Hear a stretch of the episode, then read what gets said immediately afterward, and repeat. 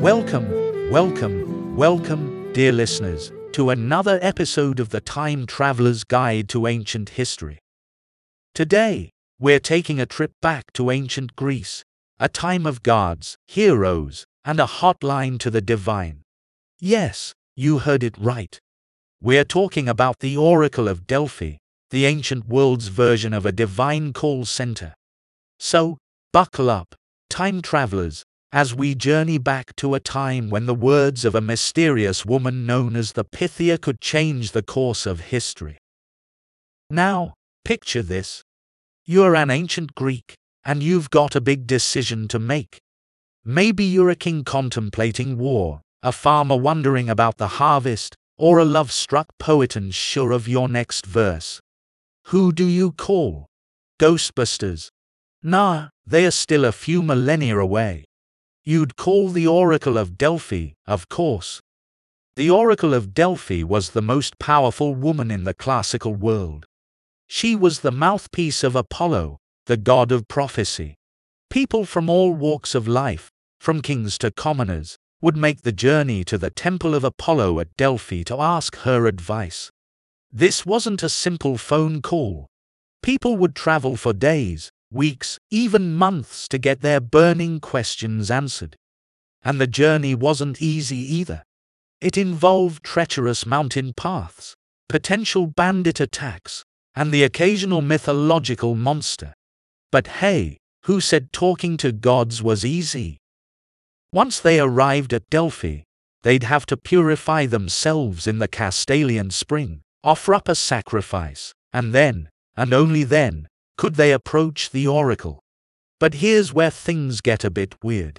The Pythia, the priestess who served as the oracle, would sit on a tripod over a chasm in the earth.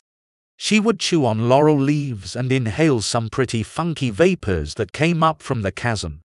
These vapors, according to legend, were sent by Apollo himself.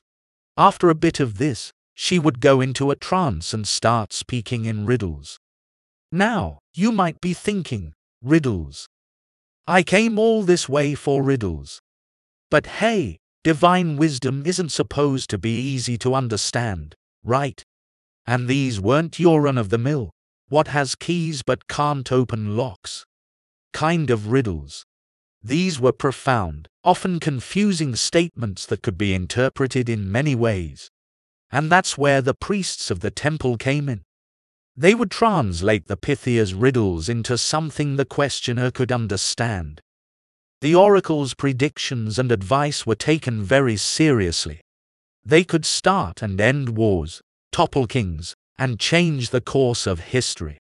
But they were also notoriously ambiguous. There's a famous story about King Croesus of Lydia, who asked the oracle if he should go to war with the Persians.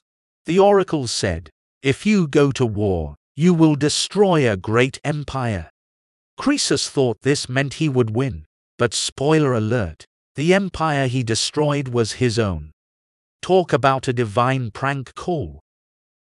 But the oracle wasn't just about war and politics. She also gave advice on personal matters. There's a story about a man who asked the oracle how he could live the happiest life. The oracle told him to know thyself, a phrase that has become a cornerstone of philosophy and self help books ever since. So, if you are ever feeling lost, remember the oracle's advice. You might not need a hotline to the gods after all. The Oracle of Delphi was more than just a hotline to the gods. It was a place where people sought guidance in uncertain times a place where the spiritual and political realms intersected, and a place where a woman's voice could shape the course of history. It was also a place of great beauty and artistry. The Temple of Apollo, where the oracle gave her prophecies, was adorned with statues and offerings from those who had sought the oracle's advice. It was a testament to the power of belief and the enduring allure of the unknown. And let's not forget the Pythia herself. She was chosen from the local women of Delphi and had to be of unimpeachable character. Once chosen, she would serve for life, giving up her own name to become the voice of Apollo. It was a position of great honor, but also great responsibility. After all, when your words can start wars and topple empires, you'd better choose them carefully. So, the next time you are faced with a big decision, why not try the oracle's method? Chew on some laurel leaves, inhale some vapors, just kidding, don't do that, and see if you can come up with a riddle that holds the answer. Just remember, the gods may not be as straightforward as you'd like. As we wrap up our journey, let's remember that the Oracle of Delphi was more than just a hotline to the gods.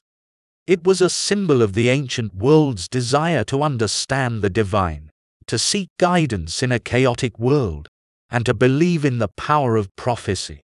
It's a reminder that, even in the most uncertain times, people have always sought answers, looked for guidance, and tried to make sense of the world around them.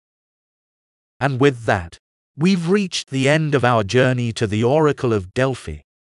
I hope you've enjoyed this trip back in time, and remember, the past is full of fascinating stories that can still teach us a thing or two today. So, until our next adventure, keep your time machines tuned to the Time Traveler's Guide to Ancient History. Stay curious, stay adventurous, and remember, History is a lot more fun when you're not the one making it.